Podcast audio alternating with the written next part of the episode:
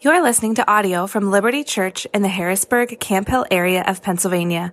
For more information, please visit www.libertyharrisburg.org.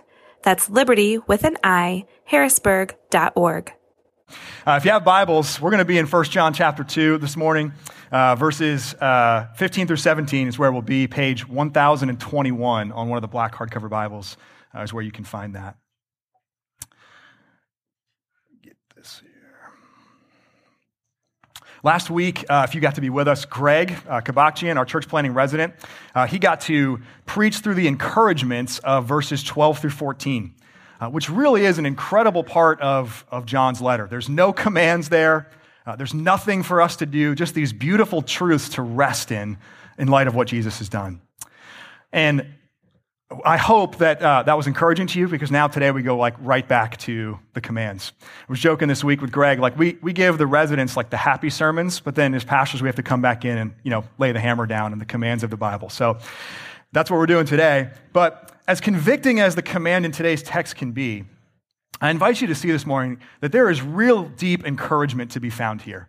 Namely, there is an affirmation in these words that you were made for infinitely more than this world can offer.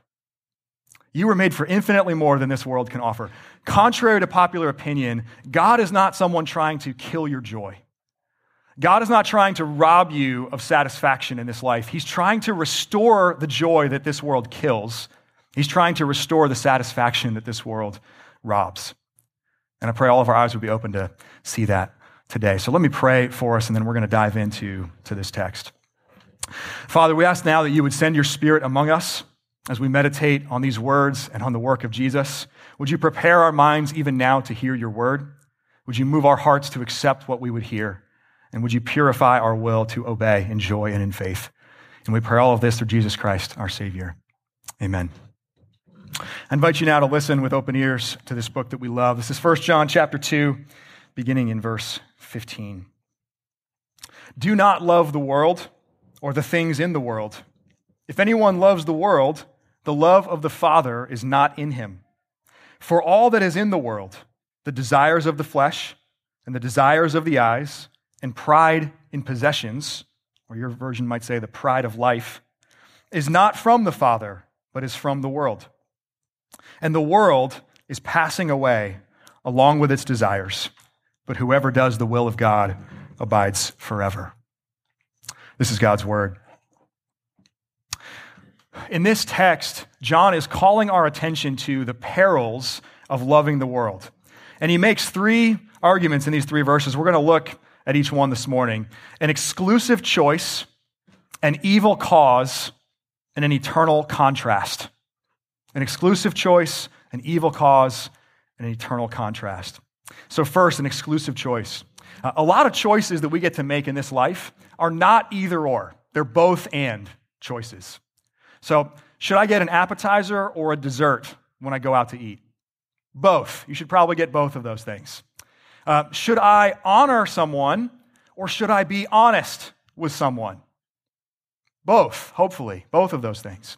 Uh, this week, even, I was asked if Christians should be uh, as concerned as some of us are about planting new churches, or should we instead be only concerned with revitalizing old ones, ones that are maybe dying or not doing as well? Should we try to revitalize those instead? I also think that's a both and. Christians should care about both revitalizing existing churches and planting new ones. But some essential choices in our lives are not both and, some are either or. Uh, some decisions in life are mutually exclusive. And by choosing one thing, we are, by nature, then, by default, saying no to another. And one of the most important exclusive choices is about our love. Will we love the world or will we love God? In verse 15, John says very plainly, it cannot be both. If anyone loves the world, the love of the Father is not in him. So this is an exclusive choice. And John is hardly alone in this assertion. Jesus himself said, it's recorded in Matthew chapter 6, no one can serve two masters. And he says there, either you will love the one and hate the other, or you will be devoted to the one and despise the other. The apostle James writes in James chapter 4, do you not know that friendship with the world is enmity with God? Therefore, whoever wishes to be a friend of the world makes himself an enemy of God. So, a lot of friendships that we have in our lives are both and.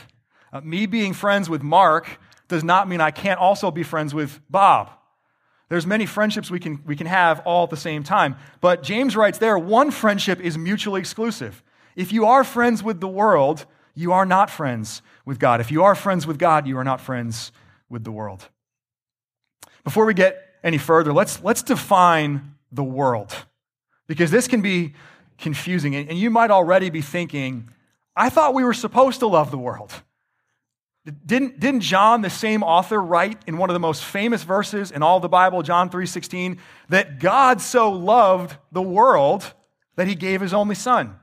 Doesn't he call us to be people who love the world? And didn't John write in this very letter, just a few verses earlier, that Jesus Christ is the propitiation, the atoning sacrifice, not only for our sins, but also for the sins of the whole world? So, why is John now commanding us to not love the world? Well, John, along with other writers in the New Testament, use the word world in different ways. There's a what you call a lexical range to this word. There's a range of meanings that this word has in Scripture. Sometimes it's referring to the whole world, like all the people of the world, people from every tongue and tribe and nation. And when it's used that way in Scripture, it's the object of God's compassion and affection. God does so love the world that he gave his only son. But other times in Scripture, world is referring to the systems, the elements, the people of society that are persisting in rebellion against God. The world in the Bible is sometimes a shorthand way of describing the dominion where Satan reigns, where Satan exercises his power, where he influences and wreaks havoc and uses his power to oppose God and oppose God's people. And so, if the question is, are we supposed to love the world or not? John Stott explained it this way. He said, Viewed as people, the world must be loved. But viewed as an evil system, organized under the dominion of Satan, it is not to be loved. And in these verses that we read this morning in 1 John 2 15 through 17, it's that second definition of the world, the systems that are, that are rebelling against God. And this is the, the exclusive choice that is presented to us. You cannot love God and the world.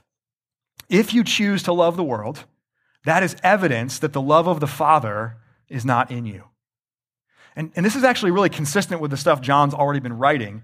If love for the Father is demonstrated by obedience, as John wrote at the start of this chapter, if love for God and pursuing the will of God go hand in hand, then really you, you cannot be allied with a system that is opposing God while walking with him. You can't say with your mouth that you love the Father while embracing the dominion of Satan with your life.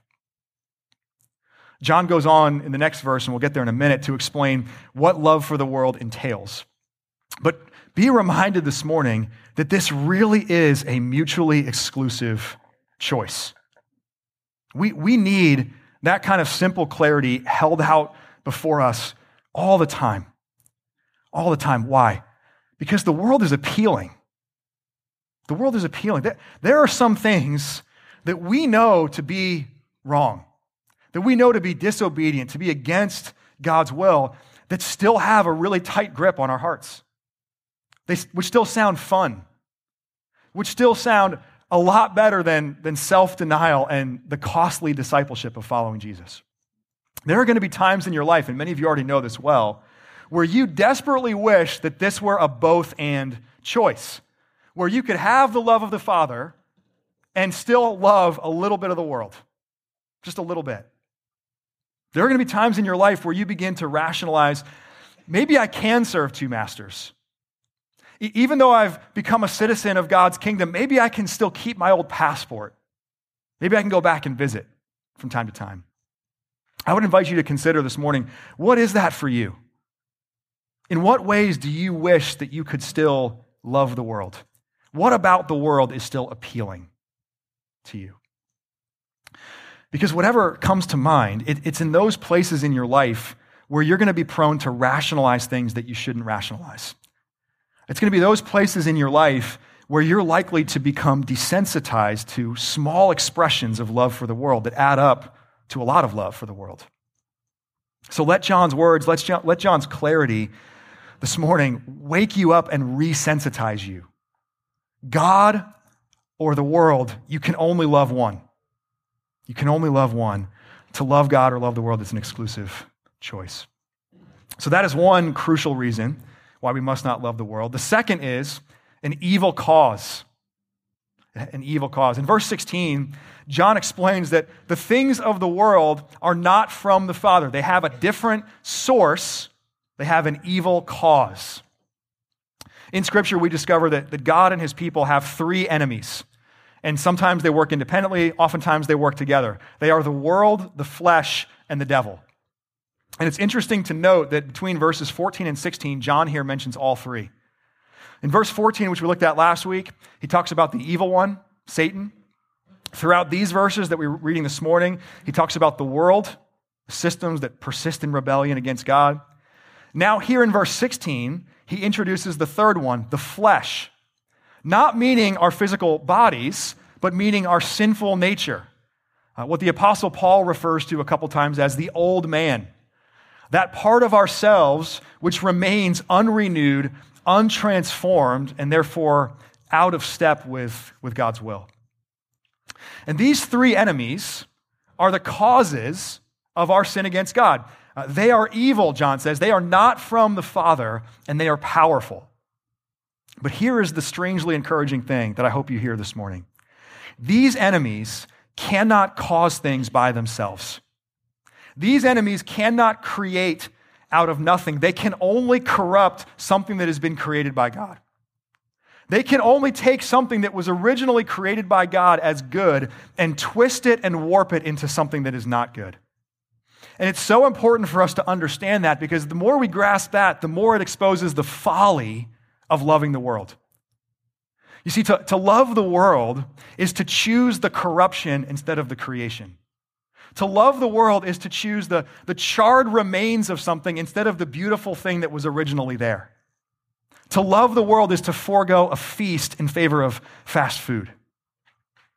Children of God, your Father, the creator of heaven and earth, has invited you to the most phenomenal meal your mind can imagine course after course of the richest and finest food.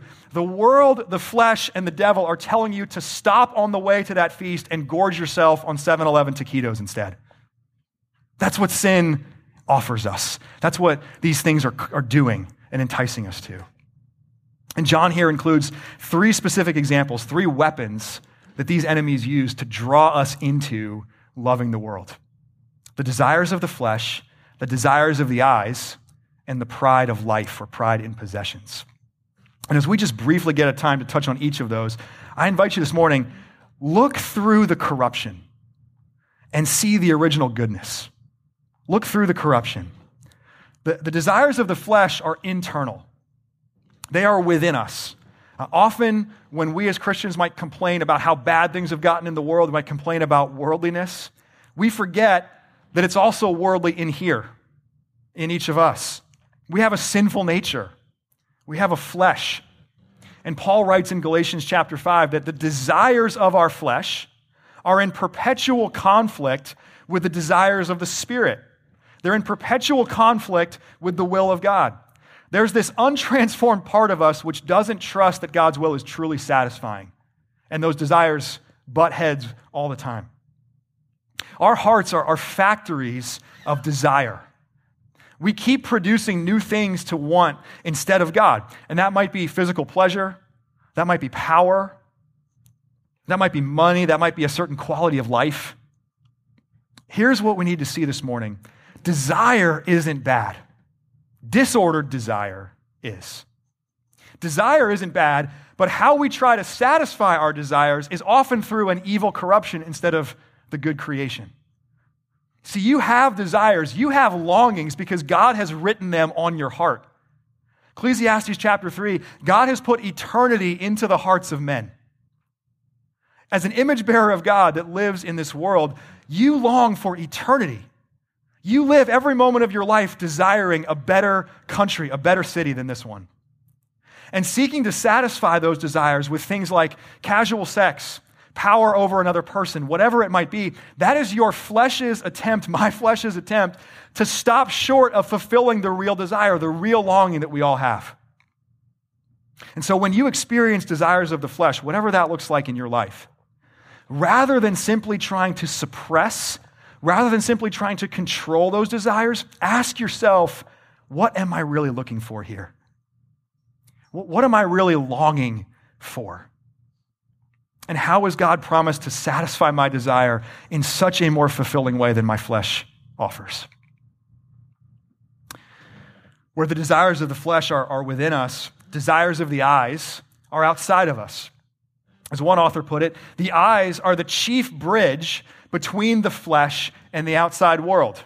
They're this important bridge, this important gateway with things that happen around us.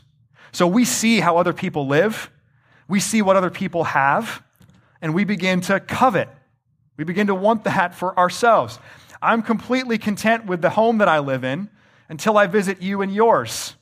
And then there's like six house projects that like have to be done right now or I'm discontent. Right? I'm, I'm completely content with my kids' academic or athletic ability until I get to hang out with your little prodigy, you know, and then all of a sudden it's like maybe we're falling behind. Maybe we need to do something different, something more. I like our church a lot until I visit another church with people and leaders I respect, and I'm like, our church kind of stinks. There's like 10 things that I think we're diff- you know, wish were different right now. Proverbs 27 20. Never satisfied are the eyes of man. Never satisfied are the eyes of man. The more we look around, the more inclined we are to covet and to become perpetually discontent. Here's the thing your eyes are actually among the most incredible gifts that God has ever given you. In every waking, think about this, in every waking moment of your life, you are invited to take in the absolute splendor and majesty of all that God has made. And whether that's soaking in the glory of the natural world or beholding another person, looking across a table, across a room at another person made in the image of God, the pinnacle of all of God's good creation, is it really surprising that your eyes, my eyes, stir up a desire? You're always being invited to see the imprint of your Creator, to perceive every good and perfect gift that God is bestowing upon you. Your eyes were made to see. And so when you experience desires of the eyes, when you're tempted to love the world by coveting the things that you don't have, rather than shutting your eyes, rather than just looking away, look deeper. Look through. Look for the goodness of God in whatever you're looking at until you find it, until you see it. John's third example then is the pride of life or pride in possessions. In other words, boasting about who we are or what we have or what we do. So if the desires of the flesh and the eyes are about wanting things we don't have, then the pride of life or possessions is being arrogant about the things we do. It's jockeying for position, it's, it's sizing other people up and deciding because of what you have or because of what you've done, you've done you're better than, than them. You're better than that person. And again, pride of life is a corruption of something good. You have every reason for the right kind of pride. You have already every reason for the right kind of boasting. It's just, it's just that it has nothing to do with what you've done or the possessions you've acquired. It has everything to do with Psalm 8 that God is mindful of you that he has made you a little bit lower than the heavenly beings, crowned with glory and honor. It has everything to do with what John is writing this entire letter for that you are known by God, that God knows you. You know the Father. Boast in that. Have pride in that. Rejoice in that. It's like when Jesus told his disciples they came back from all this effective work and ministry that they got to see God do through them. And he says, You know what? Don't rejoice in all that work you just did. Rejoice that your names are written in heaven. Rejoice that the God who created the universe knows you and calls you by name. When you're tempted to love the world by indulging pride of life or pride in your possessions, ask yourself, what am I still trying to prove here? With all that God has said about me, with all that God has given me, what do I possibly think I can add to that? You see how all of these examples of loving things in the world, they are corruptions of something so much better. The best that the world and the flesh and the devil can offer is a counterfeit of an infinitely better offer that God is holding out to you. And if you're here this morning and you're not a Christian and, and you're considering what Christianity is all about and who Jesus is, I, I just invite you to really see this. There are so many misconceptions about this, and sometimes Christians are to blame for the conceptions. But Christianity is not about killing joy, it's about maximizing your joy. Christianity is not about squashing your desires, it is about fulfilling your desires in a way that's actually satisfying. When so many of us know how hard we've tried to satisfy them in ways that just aren't. And if you are a Christian here this morning, wherever the world is still appealing to you, wherever you find yourself inclined to love the world, this is going to sound counterintuitive, but stay with me for a moment. I want to call you this morning not simply to practice self denial and self control. You'll certainly need to do that. Self denial and self control are important parts of what it looks like to follow Jesus. But here's the thing we can't just say no to loving the world, we have to say yes to loving something better.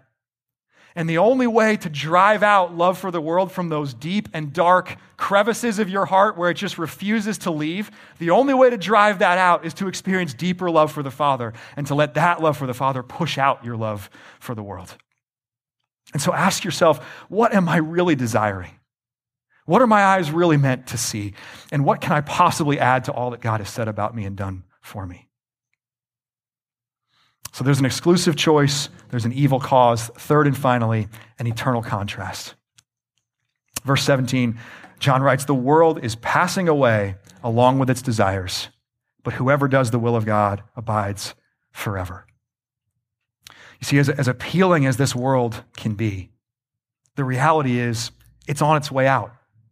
It's passing away. And one day, all of the, the counterfeits, all of the corruptions will be exposed for what they are. On that day, rebellion against God will cease.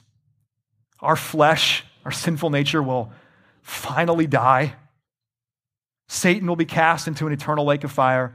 God will restore you and restore this world to all of the original goodness that he created it with.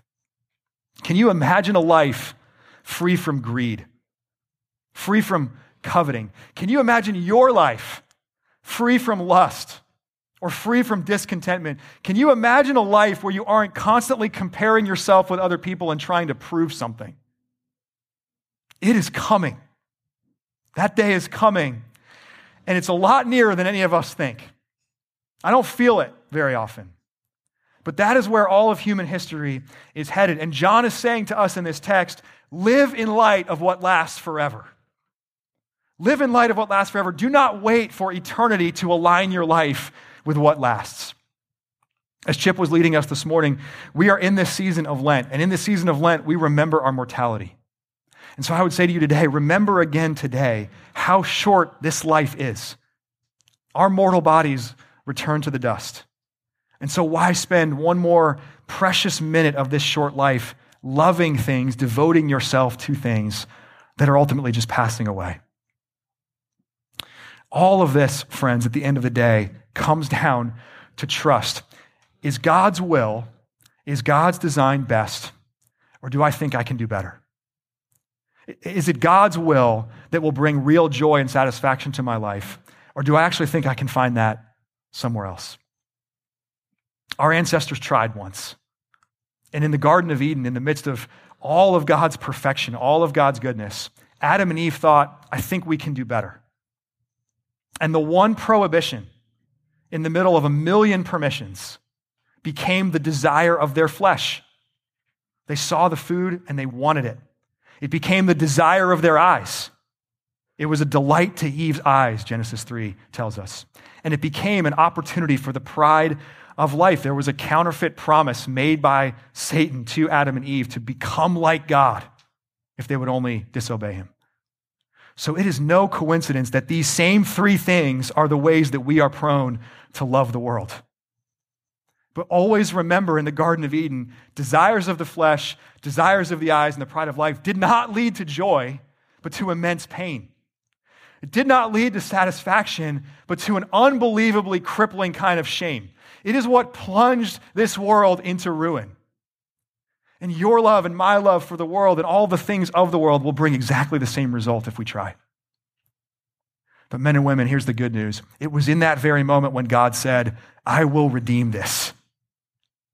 It was that very moment where his plan to reconcile the world was set into motion. Jesus Christ came into the world and lived and died and rose again, not only to rescue you and me from the penalty of sin, but from the futility of a life devoted to something else. Made to live in the love of the Father, Jesus Christ came into this world to rescue you from the emptiness of loving the world. So do not love the world or things in the world but as one who is meant to abide forever with God through the finished work of Jesus Christ, may you find real joy and real satisfaction. May you find your real life in the only place where it can be found in the love of the Father. Amen. Amen. Let me pray for us. Lord God, we ask now by the power of your Spirit that you would give us strength to live out this message that we have heard today. Forgive us for where the world where love for the world is still appealing, exposing us, especially those, those deep and dark places in our hearts where we still love the world. And would love for you pour into our hearts this morning and drive out all that remains of love for the world. As we now prepare to come to this table, to remember, to feast on, to celebrate your finished work, would you remind us of the complete emptiness of folly of devoting, of devoting ourselves to anything else? Would you make us people who truly love you and are loved by you. Guide us in that today. I pray we rejoice in the love you have for us. And pray all that in Jesus' name. Amen. Thank you for listening to audio from Liberty Church. To learn more about our church or to listen to previous recordings, visit www.libertyharrisburg.org.